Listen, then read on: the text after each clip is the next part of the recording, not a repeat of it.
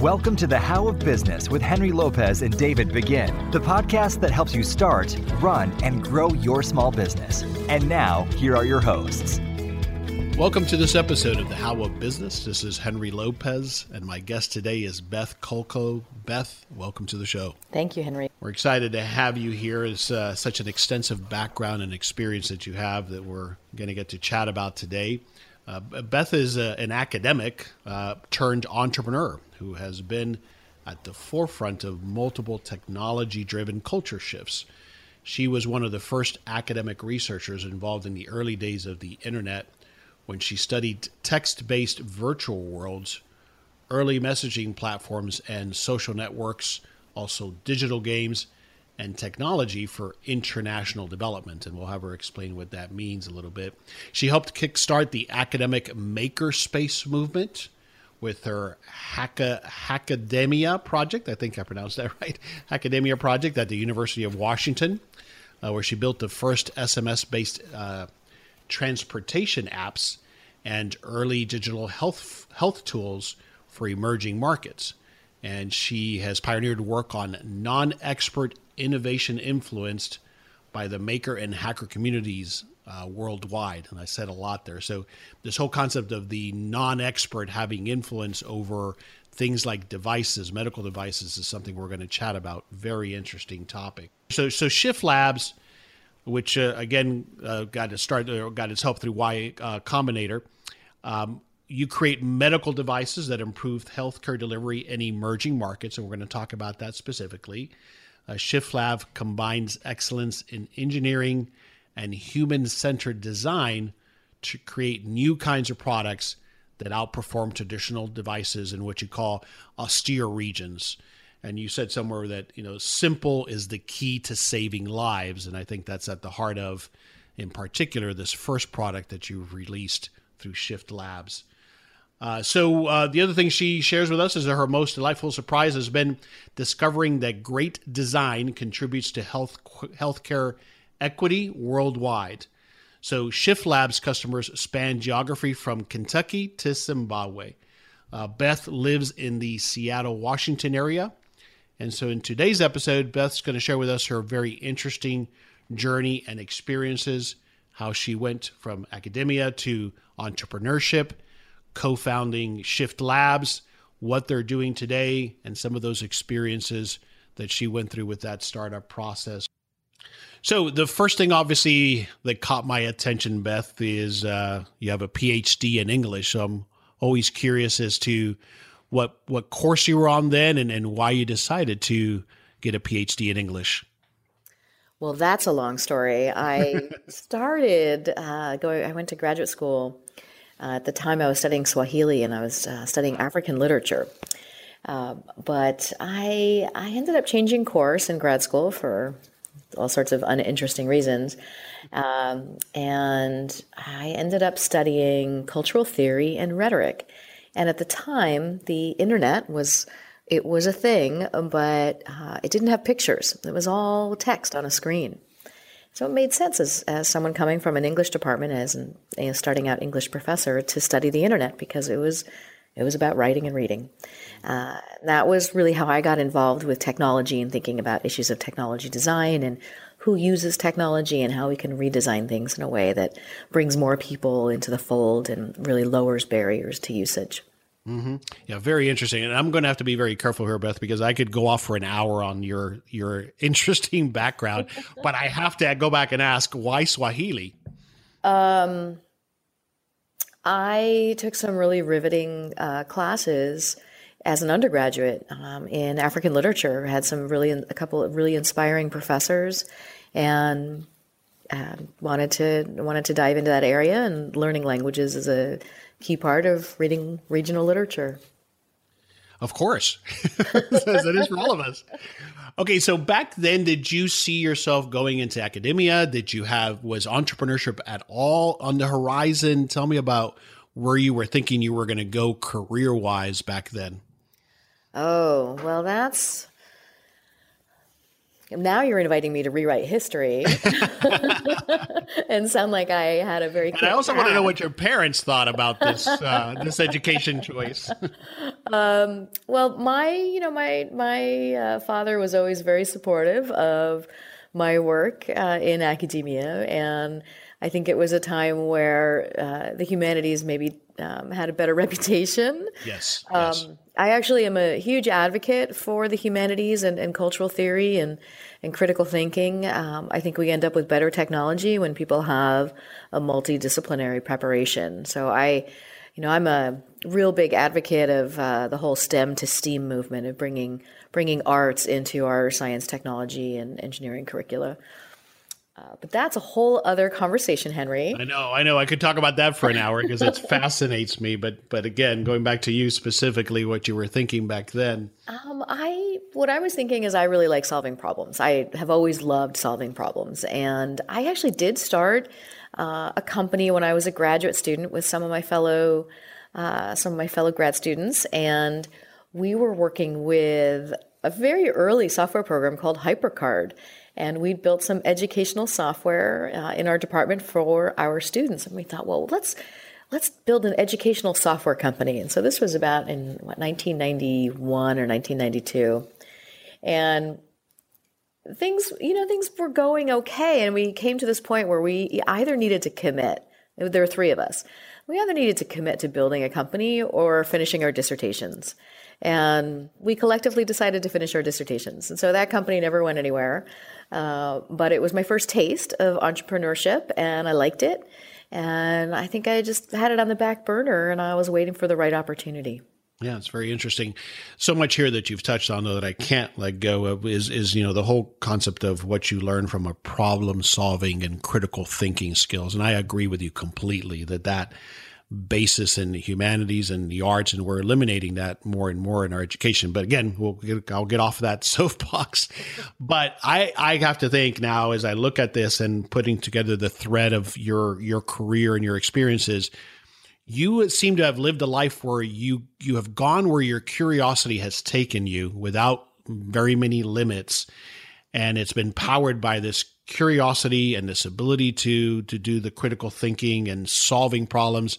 And that seems to be how how you've gone about life. Am I, am I on to something there or? I think that's true. I've been very very lucky. Um, i have had just incredible opportunities to, to follow my curiosity. And one advantage of working as an academic is i've been able to redirect my research programs and and dive deep into new areas. And it's you know it's constant a constant process of learning. Um, I'm I'm probably a much better student than I am an academic expert, uh, but um, but that's okay. Yeah, but nonetheless, you've been a professor, and the thing that's interesting that I think has to be related to this is you are a professor in an engineering school although you don't have an engineering background. Is that because you bring to bear these critical thinking skills and other skills, of course, is, or how did you end up being someone with an English PhD at an engineering school? Well, as I mentioned, I studied the internet in its early days before it had pictures, and then as the technology changed, I just I kept up, and there was a lot of just self learning and and uh, folks who would teach me informally, and I got to the point you know, I was, I was an English professor. I did that for six, six, seven years. Um, and I, you know, I got tenure and I was like, okay, this, I could do this now. And, um, and I, at the time I was looking at technology use and I was looking at issues of race and gender in the US and patterns of technology usage. And I was doing uh, critiques of user interface design. And I got to the point where I was like, well, I could continue to write these critiques or I could help build better stuff. And I decided I'd really help build better stuff. Um, and that was when I decided to make the transition to engineering because that's what engineers do is they build things. And there was an opportunity at the University of Washington, so I, I moved universities. And at the time, they did hire me because of that rhetoric and cultural theory background tied to uh, the emerging uh, scholarship around internet, and that was what I did. Uh, so that was a, a, a great opportunity to move. And the department that I'm in is a very multidisciplinary unit um, in the College of Engineering. So there are people who have computer science degrees, but then there are also people like me who come from the humanities. Yeah, that's very interesting. So we'll move forward a bit because of time here, but uh, Hackademia. And uh, the, the, thing I found very interesting to, to kind of summarize one point uh, that was related to that, I believe, was either in a video or something I read. But this whole concept of experts are not necessarily the best at solving a problem fascinates me. So I'm hoping you could tell us about that experience and, and that that thought um, and expand upon that, if you would, for us.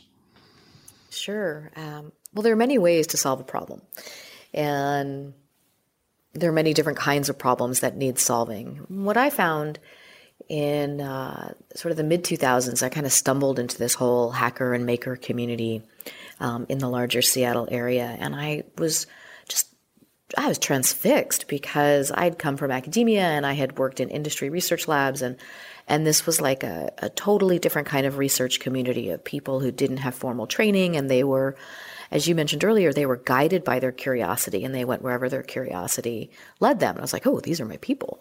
Um, and I just got very, very interested in the the way that they could look at a problem space um, without being hampered by the traditional boundaries um, of that problem space. And so they were able to pull in solutions from adjacent areas, and that led to really creative problem solving and innovative approaches. And I thought, well, this is honestly is very it's very similar to what happened with my transition out of the humanities is i thought well this is really interesting and i started writing a book about it about non-expert innovation and and the way non-experts uh, tackle problem solving and then i got to the point where i was like well i can either write about this or i can do it and i'd uh, actually really rather do it and that's what led me to uh, start shift labs okay very interesting. What, and in particular, what fascinates about it for me is as a small business owners, we become expert in our little realm, right? In our particular business.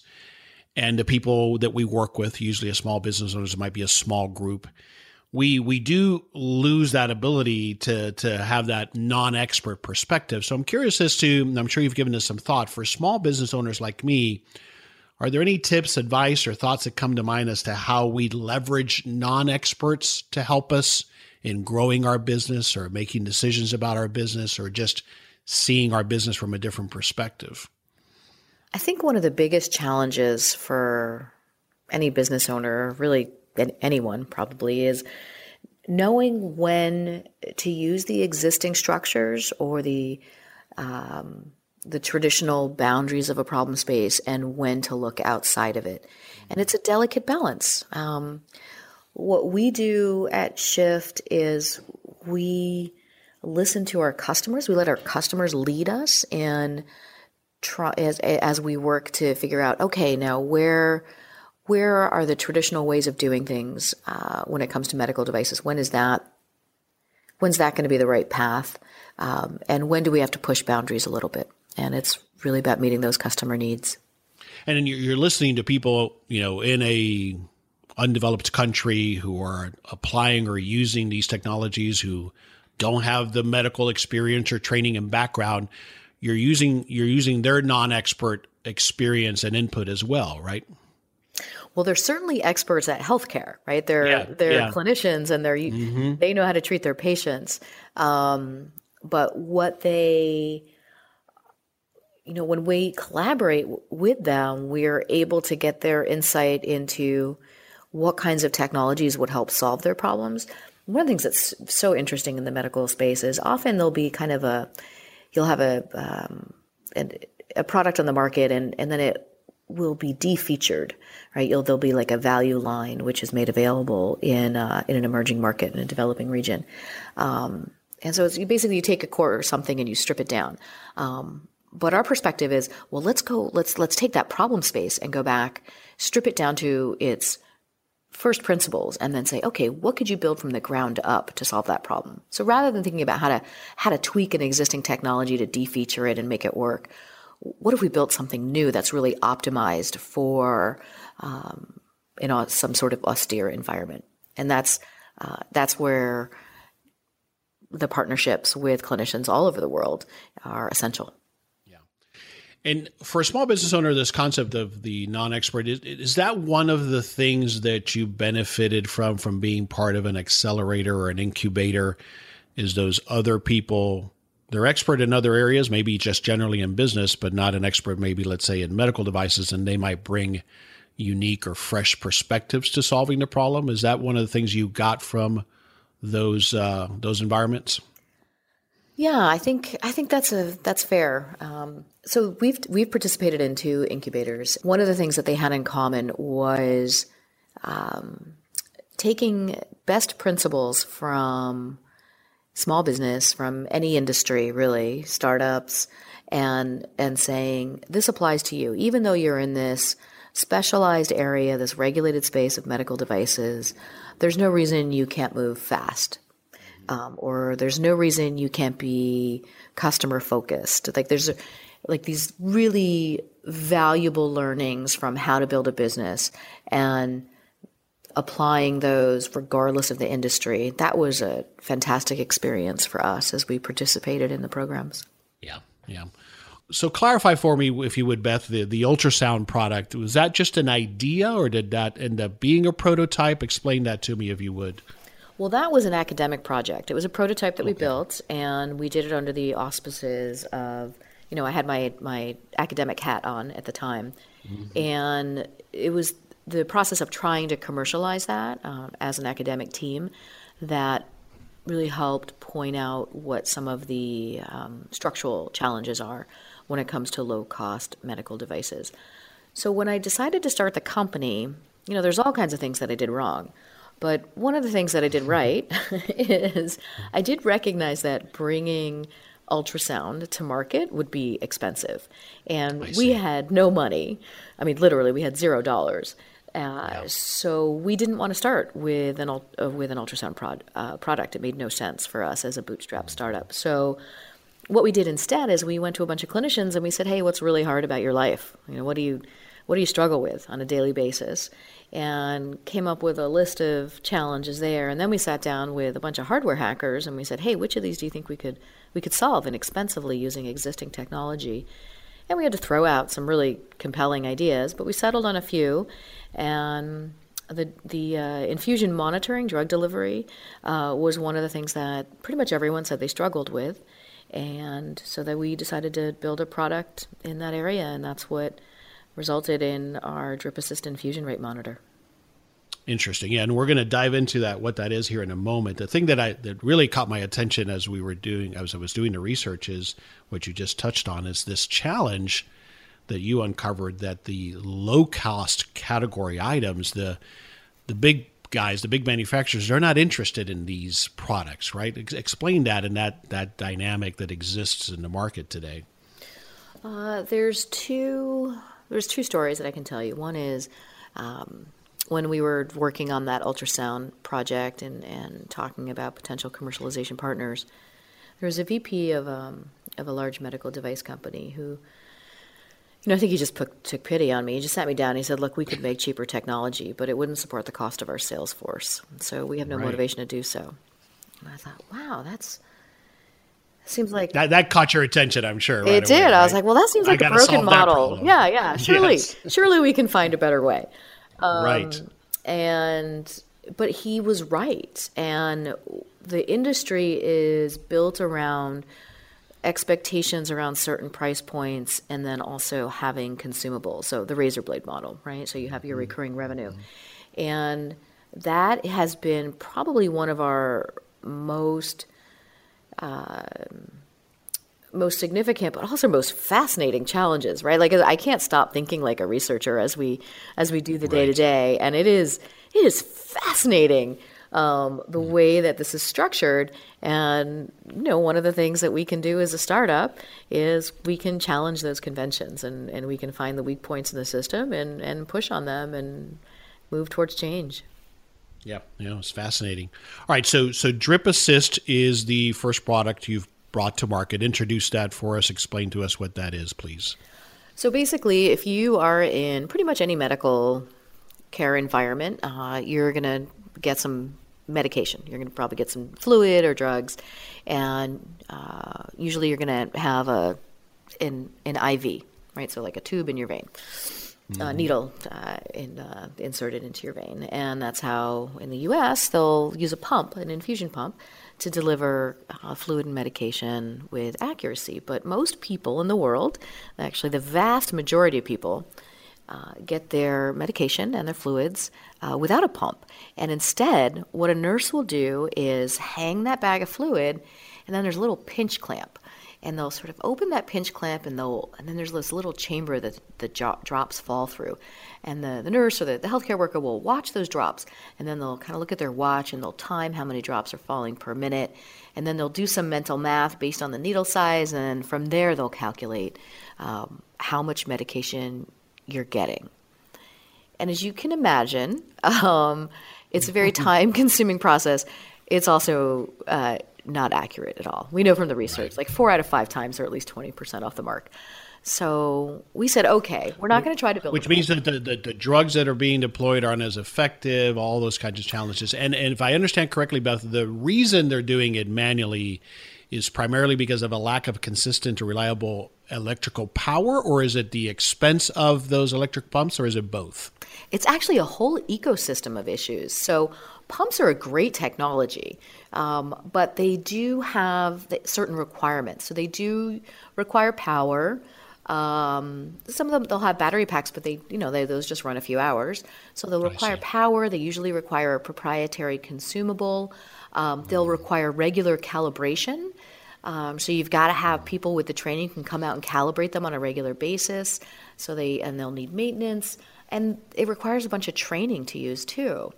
So there's this whole kind of ecosystem of requirements surrounding pumps, which just make them not the best solution for um, many care environments around the world. And those are the people we wanted to reach with our product. Like I would never tell a U.S. hospital to not use their infusion pumps. I mean, they're fantastic. They're smart pumps. Right. They've got these drug libraries. They're they're great, but they're not going to help the nurses in Haiti who are um, helping a woman with eclampsia give birth safely. They're not going to mm-hmm. help the doctors in Zimbabwe give blood transfusions to pediatric patients without causing congestive heart failure, right? Like there are all these there are all these patients that deserve great care, and pumps aren't going to solve their problem. So we wanted to find a way to build a simple technology that would solve their problem. And it is battery powered with just a regular batteries, right? And that was another point you've made. It's not a special battery; it's a battery I can find yeah, more more readily in these remote areas. It runs off one AA battery for uh, almost 400 hours. Wow! And you can find a AA battery anywhere in the world. Right. So how did you obviously there's a lot of detail here so i just wanted a high level one of the things immediately comes to mind we're talking about a medical device what were some of the things you did to make it cost effective to be able to sell this at such a low price point did you did you have to really shop around for different sources of these components that were cheaper um, just that has to have been a challenge, especially early on, or still when you're not producing, you know, millions of these. So tell us about that and how you've been able to manage that. Well, there's both the business strategy standpoint of it, and then there's what we do from a manufacturing standpoint. So, from a business strategy, early on, I got some great advice, which is to price for growth, not for margin, when you're okay. starting out making small batches, and, and that's what we do. Uh, but in terms of the product itself, you know, we just we built something that would be um, easy to assemble. Uh, so reducing labor costs as much as we could. We use really simple components. I mean, the board and the devices really like it's very simple. um, okay. Just really um, doing the kind of design for manufacture work to strip out as much as we, we could and knowing that we needed to optimize for both the durability of the device and simplicity of assembly. And is it mostly made up of components that were already existing technology that you're leveraging that was already at a lower price point? Is that is that part of it? Well, no, not really. No, we um, you know we have molds. We made our own components. Um, okay. I mean, obviously the circuit board. You know, the, it's not like we had a chip designed. Um, right. We just used what was uh, something that was cheap and available, and mm-hmm. yeah. But from from the outset the the the item that you the, the the device that you selected to go to market with was always influenced by this overall goal of something that was at a low price point that could be deployed uh, in these remote areas, and it wasn't going to be there was going to be one of those low cost items that other people don't want to bring to market. Right. That's always been the focus, at least initially, with Shift Labs. Correct. Absolutely. I mean, one of the one of the things that the clinicians that we spoke to early on were really eager for was a solar powered oxygen concentrator, mm, which okay. sounded fascinating. And, you know, the right. hardware hackers got super excited and were like, let's, this sounds fun. And keep in mind, this is seven years ago. So the, you know, the technology has changed and actually there are people working on it now. Um, but you know, we did the we looked at we did the equations, we did the power equations, and we were like, you know what, we're not going to get the efficiencies that we need. We we can't build this today with the existing technology, and so we put it mm-hmm. aside because we were yeah. absolutely prioritizing what is the technology that's available today that we can use to solve the problem. Yeah, and that's what I was trying to ask uh, a moment ago that I didn't ask very well. Is that that that's been a purposeful approach so that you can get to market sooner and you're not incurring tremendous costs from a research and development. You're using components that are either somewhat or are already readily available so that you can make this at a lower price point. Yeah, absolutely. We're not. Our goal yeah. is not to spend ten years in the lab doing an R and D. Right. right. That's exactly. that's what universities are great at. Um, right we want to push out the things that are available now, push them into the market, and solve the problems today. Yeah. This is Henry Lopez, co host of the How of Business podcast, and I invite you to schedule a free business coaching consultation with me. I welcome the opportunity to chat with you about your business goals and offer the guidance and accountability that we all need to achieve success. As an experienced small business owner, I understand the challenges you are experiencing, and often it's about helping you ask the right questions to help you make progress towards achieving your goals. I can help you get there. To find out more about my business coaching services and to schedule your free coaching session, please visit thehowofbusiness.com. So th- this whole challenge of, in your case, it's a medical device, but you had an idea for something that you're going to make. It has some level of complexity because it is a medical device. We all are challenged with we've got this idea and how do we how do we make it? How do we get to market? How do we produce the prototype? How do we get it out there? Thinking back, you've touched on some of them. So, what are some of those early challenges or mistakes that you would avoid now that you would offer to someone listening who has an idea for a product? and they're just uh, they don't know how to get from point A to you know the next subsequent steps in getting this thing made. Well, I have a great co-founder, so who has a mechanical engineering background and understands mm. manufacturing. So I think finding the right partners is essential, um, and then just networking. I mean, we I just we talk to people. I talk to people all the time. I can, you know, my theory is I'll talk to anyone because I can learn from everyone. Um, mm. And that's been really essential. Uh, if I think about a problem or a mistake that we made early on, you know, when you when you launch a new product, um, sales projections are really hard because you're just yes. you're making it up. There's no you, you have are. no past data to go on, and we um, we made a big batch early on when we were selling to veterinarians. So before we got our FDA clearance, we sold to uh, to veterinarians. Very and interesting we did some projections and we were wrong. And so we sunk a lot of money into inventory um, at a time where we really didn't need to do that. And I think that that's. But how would you think you would have been able? To, how do you avoid that when, as you say, you're you're predicting the future here? There's nothing to to compare it to or basis. So what, if you were doing it again, would you have done it differently? I would. Um, what we did was we took advice from experts, and I probably I shouldn't see. have done that. I see. Goes back to the initial conversation we were having about experts and non-experts. Yeah. So I think questioning assumptions, like never be afraid to question an assumption, even if it comes from an expert. Yeah. Did you get? Uh, I was curious as to what what the feedback and the pushback was from friends and colleagues when you shared this idea. Oh. Um. And does that did that did that matter to you? You know, I'm always curious because often one of the things that holds us back, especially if we haven't been in business before, is the opinions of others matter more than they should. Yeah, so it was interesting. I mean, some people were very supportive, and some people really weren't. Um, and you just have to take that with a grain of salt. Um, I knew why I was doing what I was doing, um, and that was important to me. Um, one of my, um, you know, I have a couple friends who've built companies, and some of them, some of them were were again very supportive, and some of them weren't. Um, medical devices are different than a lot of other products, um, and they have their own they have their own set of challenges. Um, and sure, there are times where where we wondered, oh, why are we doing this, or I wondered why am I doing this.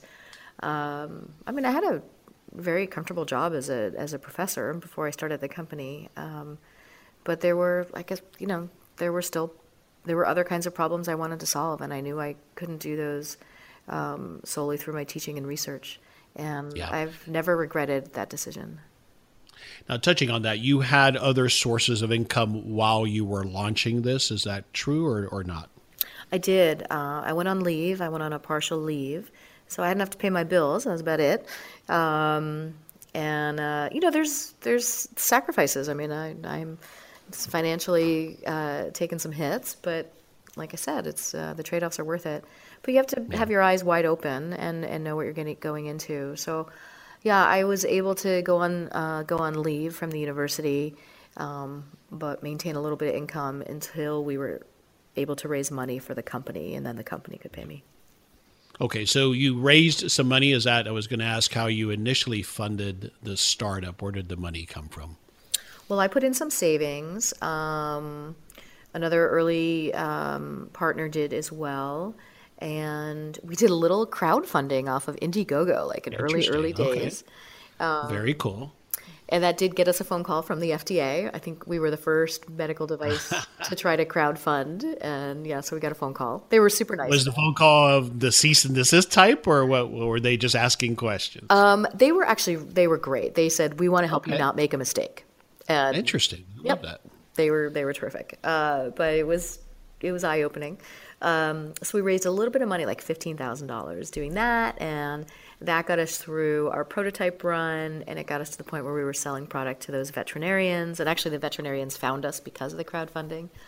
Um, and then we uh, went through uh, the Fledge incubator, which was a little bit of money. And then in 2015, we went through Y Combinator, which is an incubator down in Silicon Valley.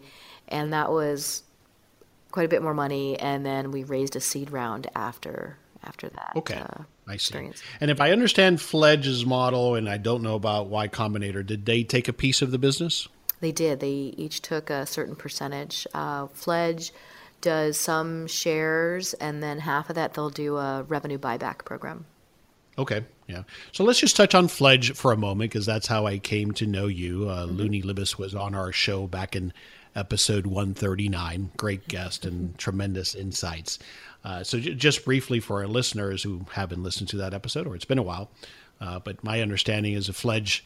Fledge is a is a um, uh, accelerator program really that helps what they call impactful entrepreneurs. So they they look for businesses or ideas or companies that have a social component to them, and as they say, they take their ideas into reality and prototype stage companies, which maybe maybe better fit who you were at the time, into growth uh, via what they call an intense 10 week program of guidance, education, and a massive amount of mentorship, as Luni explains. A lot of it is is practicing that pitch, fine tuning that business plan and, and that idea, and helping with those kind of things. So let's just go off on that tangent for a moment.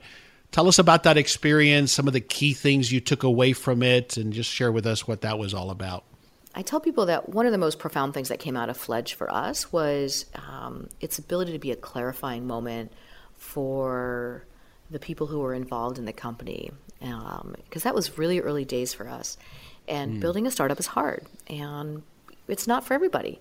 Um, so it was just a really terrific opportunity to improve our communication as a team, um, get a better understanding of who was interested in doing what and what they wanted their role to be as we built the enterprise. And I, I don't think we would have been able to um, have that level of internal honesty as a team um, if we hadn't gotten that mentoring um, and that opportunity through Fledge. It was really valuable. Very interesting. Yeah. Did uh, some people fall out and new people come on, or did the same team stay intact? Your team, that is. Uh, well, eventually, some people did fall out, not during the Fledge program, but what it did was it started a conversation and it also Sure, sure. helped us better understand what skill sets we were missing as a team and to actively go and recruit those. Yeah, yeah, I can see where that was tremendously valuable. All right, very, very cool. Um, going back to the the co-founder, and you've had co-founders. I I always uh, have found that I work better with a partner, with someone else. Some people are very lone wolf in their approach.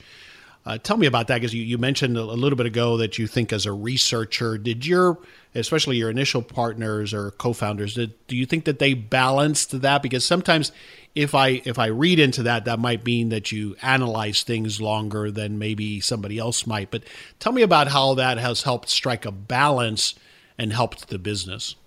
So my current co-founder, which is so we have a diff- different co-founder now. Um, I see. It's his second startup, and I would say he taught me to move fast um, and to not be as analytical, or at least be analytical quickly. Yeah. and it's been I've learned so much from him. Just you know the way that he thinks about uh, pace um, and and what's appropriate. You know, like you just you go fast. That's what you do, and I love that. I, it's like it's like being set free. Is it okay? That's interesting, Beth, because you know I've, I'm challenged with that where I tend to overanalyze things. So, did you just find that? It sounds like you just found that as um, somebody gave you permission to let go of that to an extent. Well, so I don't see moving fast as uh, in any way opposed to being analytical. So Interesting. I, I just started teaching a class about entrepreneurship and human centered design, and I was actually just last night lecturing about this. And startups are really data driven. So basically, you have a hypothesis and then you collect data to figure out does your hypothesis hold? And if it doesn't, then you change your strategy.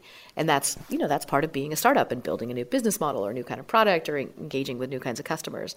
Um, you're not just executing on a known strategy, you're building a, known, a new strategy.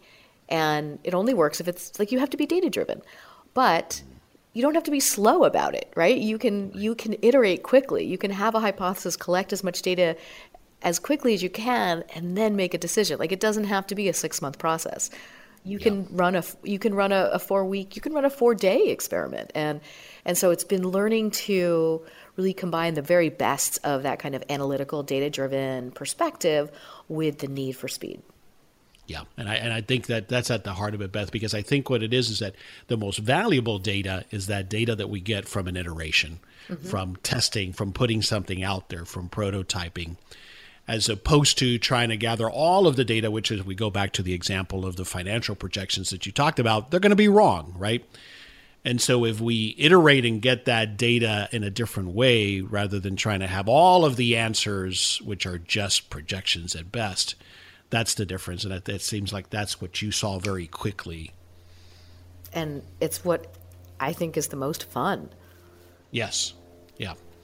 Okay, great. Thanks for sharing that. Um, so the social component of it we've touched on, but you kind of alluded to your that this uh, fit in with your personal why. But just talk to us about that again. Share with us really from a social perspective what Shift Labs is aspiring to do and is doing today. So our big picture of what we're doing is taking um, taking a really close look and taking advantage of untapped markets. So. Uh, and this is where this is where the sort of that academic analytic perspective comes in. But if you look at what's happening to healthcare around the world, the fastest growth, double digit growth, is in emerging markets, and you there's also a transition. There's these growing private healthcare sectors, so it's not all public sector sales, which is you know its own sort of incredibly slow and complex process. So what we have been able uh, to do is sort of look at this landscape, see the changing market, and say, okay, here is a here is a customer segment that is looking for products, and there just aren't a lot of people building products for that customer segment. So let's do that. Let's let's build what people need and what they want, uh, and then sell it to them. And that's what we're Yeah. doing. And so uh, that human centered design piece is what drives both our product development as well as our strategy in how we engage with these emerging markets. Excellent. And so, what's uh, what's big that's next? And I, I want um, I'm curious as to from both perspectives, from a growth perspective and uh, the capital perspective. You've just you alluded to or explained rather that you had another round of capital infusion. But well, what's next? What's coming next for Shift Labs? So we did a seed round in 2015, and it's almost the end of 2017 now. Oh my God, right. I can't believe yeah. that. Can I take that back? um, and so it's time. I, I, don't think. Am I allowed to say this publicly that that it would be time for?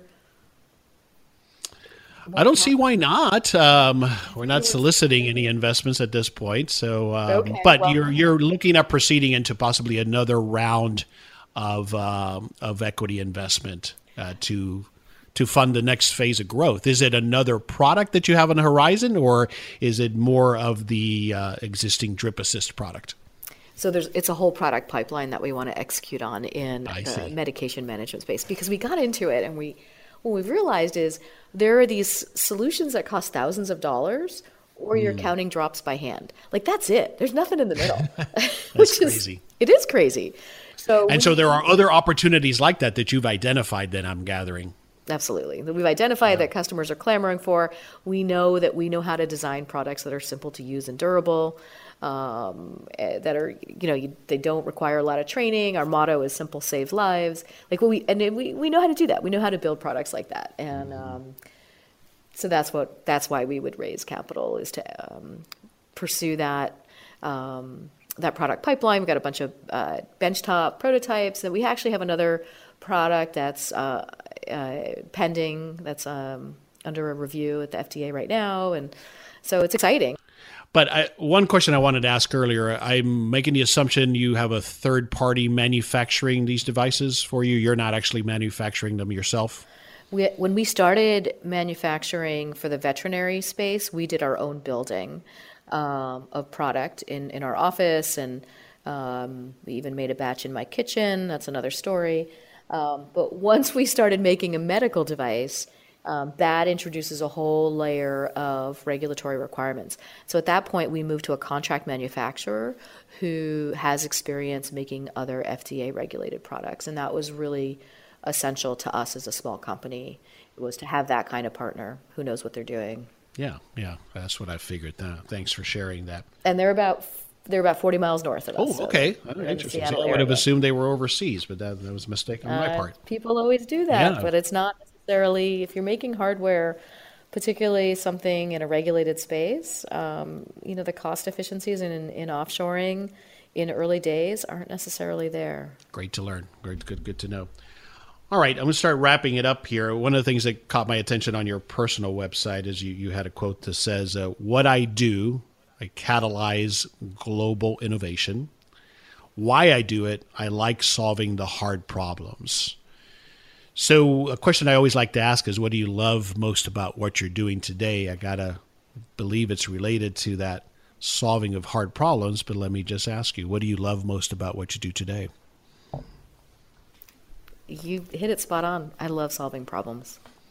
It's what makes me happiest. It's um, it's what allows me to utilize that multidisciplinary background that I have most uh, most effectively. And it's super fun. Yeah. And is that uh, we touched on this or I touched on this early on in the conversation. Is that is that what keeps you is that what answers for you am I working or am I doing the right thing? In other words, this business you'll take it as far and as long as it continues to provide that for you, hard challenges, hard problems that you get to try to solve. And when it doesn't, that's, you'll move on to something else likely. Yeah, that's that's yeah, I think that's accurate. Um, the solving pro- the solving the hard problems is is half of it. Um, the other is half of what keeps me going. The other half of that is the contact with the customers mm, okay. um, and hearing the stories of the patients that they've treated using our product. Of course. And as you know, running a, a small company is hard. It's hard, and uh, on the hard days, what I do is I look at the pictures of the patients who've been treated with our product, and that makes everything worthwhile. No doubt, no doubt. All right, is there anything about Shift Labs that we didn't chat about or you didn't share that uh, you'd like to mention? Um, I just want to mention what an amazing team we have. Like we are, we're small, but we have such a, an incredible group of talented and dedicated individuals. I'm really proud of every single person that I work with, and I love coming to work with them. That's fantastic. That's great when you have that environment. All right, I'm always uh, looking for book recommendations. Is there a book that comes to mind that you would recommend? Well, I am a big fan of science fiction. Mm. Um, I, if I had an alternate life, it would be writing science fiction. Wow. And one of my all-time favorite books, and this is probably comes from my English professor days, is called The Diamond Age by Neal Stephenson. Uh, and I love the way that it grapples with um, future ideas around storytelling. So I think that's a great book. Great, great recommendation. We'll have a link to that on the show notes page to this episode at thehowofbusiness.com. All right, final two questions, Beth. Uh, final parting thought. Uh, anything I didn't ask about, especially as it relates to we've been talking about your incredible experiences and your experiences with Shift Labs and our listeners who are either about to launch their own business or are small business owners. Any last parting thought for our listeners? Um, all the advice that you hear about how hard it is, um, it's all true. so do it when you can't not do it. And because it's so hard, it's our it's our why that gets us through those hard times, is it not? I think it is. You always start with why, right? Yeah and that's what you have to keep clear to to make you fight through is what I've found. Life is short, yeah. and it might as well be interesting. That's right. All right, where would you like us to go online to find out more about you and Shift Labs? Well, you can find out about Shift Labs uh, at www.shiftlabs.com, shiftlabs.com. And I have an incredibly antiquated website that hasn't been updated in years, and that's bethkolko.com. But honestly, I don't even know what's there anymore. well, I got a picture off of there, so I'll have to make sure that's the right picture. Fantastic. All right, and we'll have those links on the show notes page as well at the How of Business. You can um, you can also find us on Facebook and Twitter. We're at Shift Labs on Twitter, and we even have our own YouTube channel with a bunch of videos about our products. So you can come check us out. Great. Fantastic. Yeah, Those are another great places to learn more about you and the product. All right. Um, this has been a fascinating conversation. It could go on for another hour. Hopefully, we'll talk you into coming back in the future to talk about some of these other fascinating topics. Thanks for being with us. Thanks for uh, you know going along with us. I apologize for all the technical challenges. you were great and in being patient with me on that. But thanks for being with us and for sharing of your knowledge today. Oh, well, Henry, thank you again for the opportunity and all the great questions. Um, I loved sharing parts of the story, and it was a real pleasure speaking with you. Thank you. This is Henry Lopez, and my guest again today was Beth Kolko. Thanks for listening to this episode of The How of Business. We release new episodes every Monday morning, and you can find our show on iTunes, Stitcher, and at our website, thehowofbusiness.com. Thank you for listening to The How of Business. For more information, links, and other resources, please visit thehowofbusiness.com.